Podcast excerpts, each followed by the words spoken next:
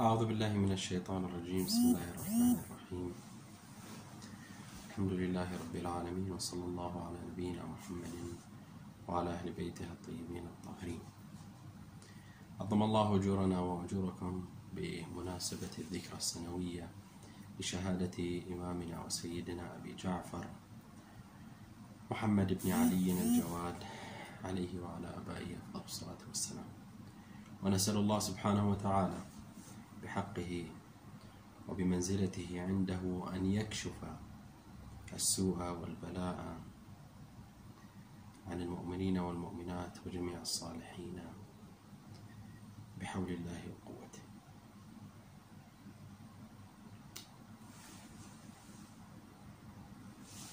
تعتبر شخصية الأئمة عليهم السلام من الشخصيات الإسلامية البارزة التي اعترف بفضلها القاصي والداني. ويمكننا أن نطالع وندرس حياتهم عليهم السلام من خلال زوايا متعددة. زوايا قد تصنف أنها ترفية وزوايا أخرى تصب في مصير الإنسان وبنائه الفكري. يمكننا أن نتناول حياة الأئمة عليهم السلام بوصفهم وجودات أو بوصفهم شخصيات إسلامية عامة جاءت على هذا الوجود وأثرت تأثيراتها بغض النظر عن قيمة هذه التأثيرات ورحلوا عن هذه الدنيا. كما يتناول المؤرخون حياة أي إنسان في التاريخ الإسلامي أو في التاريخ العام. هذه زاوية. وتارة أخرى نتناول حياة الأئمة وشخصياتهم من زاوية سلوكهم. فنرصد سلوكهم ونرصد حياتهم ونرصد مواقفهم لنستلهم من هذه المواقف دروسا وعبرا واسلوبا في الحياة وفي فهم الإسلام. وهذه زاوية أخرى. وهناك زاوية ثالثة وهي الزاوية التي تدرس حياة الأئمة عليهم السلام بعد رصد مجموعة من المواقف ومجموعة من المنعطفات الأساسية التي تؤثر في عقيدتنا كمسلمين ومؤمنين بهؤلاء الأئمة. هذه المواقف من شأنها أن تزيد الارتباط بهؤلاء الأئمة عليهم السلام وبالتالي فإن أي نقطة سلبية أو إيجابية في هذا الفهم فإنها ستؤثر على إيماننا وسلوكنا في المنظومة الإسلامية بشكل عام. حتى أوضح هذه النقطة الأخيرة التي ذكرتها أتي بمثال عندما يؤمن الإنسان بإمامة الأئمة عليهم السلام كلهم بطبيعة الحال هذا سيؤثر في معرفته للأحكام في مصدرية أقوالهم في كيفية الاستفادة من مواقفهم جميعا محاولة الجمع بين هذه المواقف ما صدر عن الإمام الأول مع ما صدر عن الإمام السادس ما صدر ما صدر عن الإمام العاشر وهكذا. فإذا جاء شخص ولم يؤمن بإمامة إمام من هؤلاء الأئمة أو صارت لديه إشكالية معينة في إمامة أحدهم فإنه بطبيعة الحال سيؤثر هذا ال هذا ال هذه الإشكالية أو هذا هذا الموقف الجزئي من هذا المجموع سيؤثر في انتمائه وسيؤثر في طريقة تعاطيه مع هذه الإشكالية أو في ضوء هذه الإشكالية. اذا دراسة حياة الأئمة عليهم السلام من منظور عقائدي إن صح التعبير دراسة مهمة وتؤثر تاثيرا اساسيا في الانتماء الكلي سواء في دائرة الإسلام أو في دائرة التشيع. ونحن في ذكرى الإمام الجواد عليه السلام إذا أردنا أن ندرس حياته حياة ندرس حياته دراسة ترتبط بعقيدتنا فإننا سنجد أن هناك مجموعة من الظواهر الملفتة بحياة الإمام عليه السلام. ينبغي علينا أن نقف عند هذه الظواهر ونحدد هذه الظواهر ونعالج هذه الظواهر. لا العلاج التسكيتي إن صح التعبير أو العلاج العام وإنما علاج جاد في ضوء المنهج العلمي الصحيح. واحدة من الظواهر وهنا سأتحدث عن مجموعة مجموعة من هذه الظواهر وأحاول أن أعالج آه، ظاهرة منها منها. من الظواهر التي يجدها الباحث بارزة في حياة الإمام الجواد عليه السلام لتأتي متكررة بعد من بعده هي ظاهرة الإمامة المبكرة. نعلم بأن الإمام عليه السلام قد تسلم منصب الإمامة تسلمه في سن صغيرة. كان صبيا ذو سبع سنوات عند تسلمه هذه القيادة. هذه الإشكالية ليست إشكالية طارئة.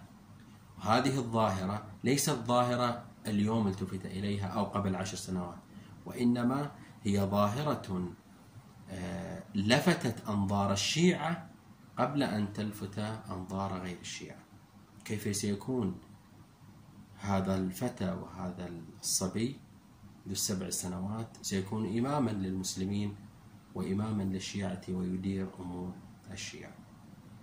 يعني في ظل معرفتنا بوظيفة الإمام كيف يمكن أن نناسب بين عمر هذا الشخص وبين الوظائف التي نعتقدها آه، كمسلمين وكشيعة في هذا في هذا المنصب منصب الإمامة. هذه الظاهرة كما قلت لفتت أنظار آه، كل من تعرف على أن هذا الفتى هو الإمام من بعد أبيه الرضا عليه السلام. وهناك مجموعة من الإجابات لا أريد أن أتطرق لهذه الإجابات الوقت لا يسمح ولكن هناك مجموعة من الإجابات التي طرحت في هذا المجال. المنهج الأول نتحدث عن مناهج هذه الإجابات. المنهج الأول هو منهج المنهج العقلي هو الذي قال لا يوجد هناك تعارض عقلي لا يوجد هناك استحالة عقلية بأن يكون هذا الطفل أو هذا الفتى أو هذا آه، الصبي متسلما لمنصب من المناصب. إذا كان ذا قدرة عقلية متفوقة أثبتت آه، تفوقها وقدرتها على تأدية هذه الوظائف التي أنيطت بهذا المنصب. وهذا هو المنهج العقلي والقائم على دفع الاستحالة العقلية. وإذا كان الشيء غير مستحيلا عقلا فهو مستحيل وقوعا. أو مستحيل عادة عادة لم يقع هذا الأمر لكن هذا لا يعني أنه لا يقع أو لا يمكن أن يقع. هذا أسلوب. وأسلوب آخر أو منهج آخر هو المنهج الاستقرائي الذي عالج به الشهيد الصدر رضوان الله تعالى عليه هذه الإشكالية. من خلال استقراء مجموعة من الأسباب التي تدعو إلى رفض رفض هذه الإمامة المبكرة وتفنيد هذه الاحتمالات للانتهاء آه، إلى إمكانية ومعقولية أن يتصدى آه، صبي بهذا بهذا العمر وبهذه السن يتصدى لمنصب الإمامة.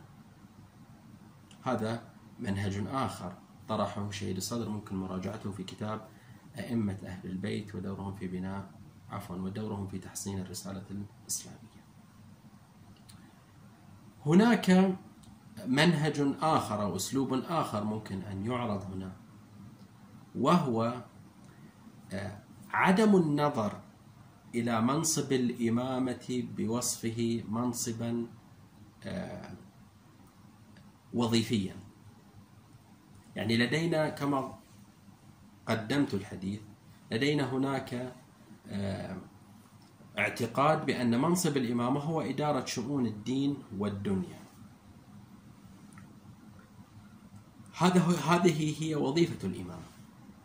ولكن لو أردنا أن نفهم إمامة الإمام الجواد وهو بهذه السن الصغيرة و آه، في ظل الظروف التي عاشها الشيعة ويعيش وعاشها المسلمون آنذاك ربما نستطيع أن نحدد وظيفة أنيطت بالإمام في تلك الفترة خارج وظيفة إدارة أمور الدين والدنيا بالمعنى الواضح. بتعبير يعني آخر وبتعبير أوضح صحيح أن منصب الإمامة هو إدارة شؤون الدين والدنيا ولكن ربما هناك يعني هذا يحتاج لاستقصاء تاريخي ربما كان الشيعة في ذلك الوقت في ظرف يستدعي منهم أن لا يكون إمامهم بتلك الوجاهة وبتلك. وبذلك الوضوح من قدرته على إدارة الشؤون الدينية والدنيوية كنوع من الحفاظ عليهم هذا محتمل. كنوع من آه، تهيئتهم كما طرح في بعض نعم عند بعضهم كتهيئتهم لمراحل ستأتيهم وستمر عليهم وغيرها من الاحتمالات. وهذا لا يعني أن الإمام لا يقوم بدوره بوصف يعني بحماية الشيعة أو بإدارة أمور الدين والدنيا. ولكن الظروف في تلك الحالة في تلك في ذلك الوقت لم تكن مهيئة لتوليه منصب الإدارة الدنيوية. وبالنسبة للإدارة الأخروية وسنأتي إدارة الإدارة الدينية صح التعبير أو إدارة شؤون الدين سنأتي على الحديث حوله. هاتان وظيفتان أساسيتان ولكن ربما الله سبحانه وتعالى قدر للإمام في هذه الفترة بأن يكون يعني إمام الشيعة أن يكون بهذا العمر الصغير من أجل أهداف أخرى مراعاة لظرف تاريخي مر به الشيعة هذا احتمال يحتاج إلى دراسة ويحتاج إلى استقصاء إذا الظاهرة الأولى الملفتة في حياة الإمام الجواد عليه السلام هي الإمامة المبكرة التي كما قلنا لم تشهدها لم يشهدها الشيعة من قبل وكثرت من بعد الإمام الجواد عليه السلام. هذه ظاهرة. أيضا من الظواهر الملفتة في حياة الإمام عليه السلام هو مسألة علم الإمام. يعني إذا كان الفتى آه، ذو السبع سنوات بررنا أن يتصدى لمنصب الإمامة وقبلنا تصديه لمنصب الإمامة بأي تقريب كان كيف يمكن أن نفهم ذلك الكم الهائل من العلم الذي يمتلكه وهو بهذا العمر؟ في الأخير لا بد أن يكون هناك آه، مبرر وطريق لتلقي هذه العلوم. كيف يمكن أن نفهم ذلك؟ هذا الموضوع يرتبط بمصادر علم الإمام وما هي مصادر معرفة أهل البيت عليهم السلام؟ بنظرياتها المختلفة والتوجهات المختلفة. وهذا أيضا موضوع يعني ربما يأخذ وقتا طويلا وحلقة كاملة الحديث عن مصادر عن الأئمة عليهم السلام وكيف يتلقون وكيف يعرفون الأحكام الشرعية وكيف يتعلمون ما يرتبط بالدين وغير ذلك.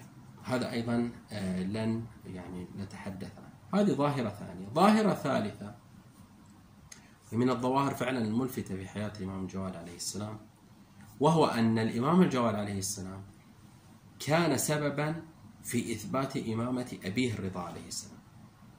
الإمام الرضا هو الأب والإمام الجواد هو الابن. ولكن الإمام الجواد وجدناه في كثير من النصوص كان سببا في إثبات إمامة الإمام آه، الرضا عليه السلام. حتى أوضح هذه النقطة وهذا الذي أريد أن أسلط عليه الضوء بشكل أكبر. هو أن في عقيدة الشيعة بأن الإمام يخلفه إمام آخر. وهذا الإمام الآخر الذي يخلف الإمام الأول ليس أخوه لأن الشيعة يعتقدون بأن الإمامة لم تجتمع في أخوين إلا في الإمام الحسن والحسين. ومن بعدهم يأتي الأبناء بعد الآباء. فالإمام الحسين جاء بعده الإمام السجاد ثم بعده ابنه الباقر ثم بعده ابنه الصادق وهكذا. عندما وصلت الإمامة إلى إمامة الرضا عليه السلام واعتقد الشيعة بإمامة الرضا عليه السلام إلا أنه ظل بدون ولد ذكر. هذه الظاهرة لفتت انتباه الشيعة. إذا كنت أنت الإمام كيف لا يكون لديك ولد ذكر؟ لم ترزق إلى الآن بأبناء. وقيل له ذلك. وقيل له ذلك.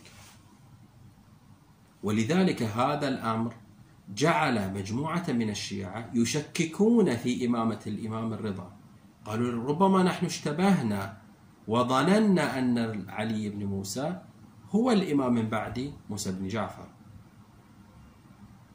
وما يثبت أنه ليس إمام أنه ليس له خلف وليس له ولد. فإذا بدأ التشكيك بدأ التشكيك بولادة بإمامة الإمام الرضا عليه السلام بسبب أنه لم يرزق. بأنه لم يرزق بأب بابن بعده ولم يرزق بذكر من بعده. لمن لمن سيخلف هذه الإمامة ولمن سيترك هذه الإمامة ومن سيكون الإمام بعده؟ هذا كان سببا في إثارة التشكيك في إمامة الرضا عليه السلام. هذه إشكالية أساسية مر عليها آه، مر يعني محنة في الواقع مر عليها أو بها الإمام الرضا عليه السلام. ما أنقذه من هذه المحنة هو الإمام الجواد عليه السلام. لاحظوا في نص ينقله آه، الشيخ المفيد في كتابه الإرشاد يقول بسنده عن الحسين بن يسار قال ك... نعم كتب ابن قيامة إلى أبي الحسن الرضا عليه السلام. كتابا يقول فيه كيف تكون إماما وليس لك ولد؟ فأجابه أبو الحسن عليه السلام وما علمك أنه لا يكون لي ولد أو ولد؟ والله لا تمضي الأيام والليالي حتى يرزقني الله ذكرا يفرق بين الحق والباطل. إذا الإمام اعتبر ولادة الإمام الجواد عليه السلام تفريقا بين الحق والباطل لأنهم شككوا في إمامته فبولادته يرفع هذا الشك وتثبت إمامة الجواد إمامة الرضا عليه السلام بعد أن كانت مثارا لهذا التشكيك. ولذلك عبر أو عبر الإمام الجو... عبر الإمام الرضا عليه السلام نفسه قال يقول أحد الرواة وهو آه، أبو يحيى الصنعاني كنت عند أبي الحسن عليه السلام فجيء بابنه أبي جعفر الجواد عليه السلام وهو صغير فقال هذا المولود الذي لم يولد مولود أعظم على شيعتنا بركة منه. ولعله كما وجه بعض العلماء بركة الإمام الجواد عليه السلام على الشيعة في أنه ثبت إمامة الإمام الجواد إمامة الإمام الرضا في الخارج بعد أن كانت مثارا للتشكيك. إذا بهذه الإمامة وبهذه الولادة عفوا بهذه الولادة ثبتت بعد أن تزلزلت إمامة الرضا عليه السلام في نفوس الشيعة ولادة الإمام ثبتت هذا هذه الإمامة في نفوسهم. وهنا مكمن أن يكون أعظم بركة على الشيعة أو المولود الأكثر بركة في تاريخ الشيعة وعند الشيعة. هذه نقطة أساسية. هذه نقطة تجعلنا ندرك بأن هذه الظاهرة بحياة الإمام الجواد جدا ملفتة. نعلم بأن الأب يثبت إمامة ابنه. أما أن يكون الابن سببا في إثبات إمامة إمامة أبيه فهذه نجدها عند الإمام الجواد عليه السلام واضحة بارزة جلية. وهذا الموضوع بعد ولادة الإمام عليه السلام هو لم يعش مع الإمام الرضا كثيرا. حتى في حياة الإمام الرضا كان الإمام الرضا هجر إلى آه، إلى خراسان ولم يكن الإمام الجواد معه. وبعد وفاته وبعد شهادة الإمام الرضا عليه السلام تصدى للإمامة. مسألة الإمامة المبكرة كما قلت سابقا مسألة لفتت انتباه الشيعة. يعني أن تقول الإمام الرضا كان كبير السن ورزق بابنه وهو كبير السن. وكان الشيعة يتساءلون من الإمام بعدك؟ فيقول هذا هذا الفتى هذا الصبي. وكانوا يتساءلون كيف يمكن أن يكون هذا الصبي إماما من بعدك؟ فيأتي الإمام دائما يحتج الإمام لا نريد أن نقرأ كثير من الروايات لكن دائما يحتج الإمام.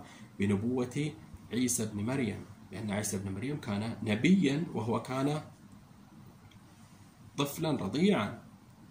فكيف تستغربون ولا تتقبلون أن يكون الإمام آه، من بعد صبي؟ طبعا هذه إذا قرأناها في سياقها الاجتماعي سنجدها أنها صعبة. كيف تثبت أن مرجعية الشيعة ومرجعية هذه الطائفة من المسلمين ترجع إلى صبي. ترجع إلى صبي. هذه من الظواهر التي آه، يعني لفتت الانتباه وتحتاج إلى معالجة. ودورها يعني أهمية هذه الإشكالية ومعالجة هذه الإشكالية أنها ترجع الثقة وترجع العلاقة الأكيدة والوطيدة بين آه، الشيعة أو من يعتقد بإمامة الأئمة عليهم السلام وبين الأئمة. طبعا نقطة أساسية في هذا المجال. هذا ما أحببت أن أذكره في هذه الإطلالة المتواضعة القصيرة. إحياء منا لذكرى سيدنا ومولانا آه، أبي جعفر محمد بن علي الجواد. سلام الله تعالى عليه. عظم الله أجورنا وأجوركم مرة أخرى. ونسأل الله سبحانه وتعالى أن يعرفنا سبيل أهل البيت عليهم السلام ويرزقنا معرفتهم وصلى الله على نبينا محمد وعلى أهل بيته الطيبين الطاهرين.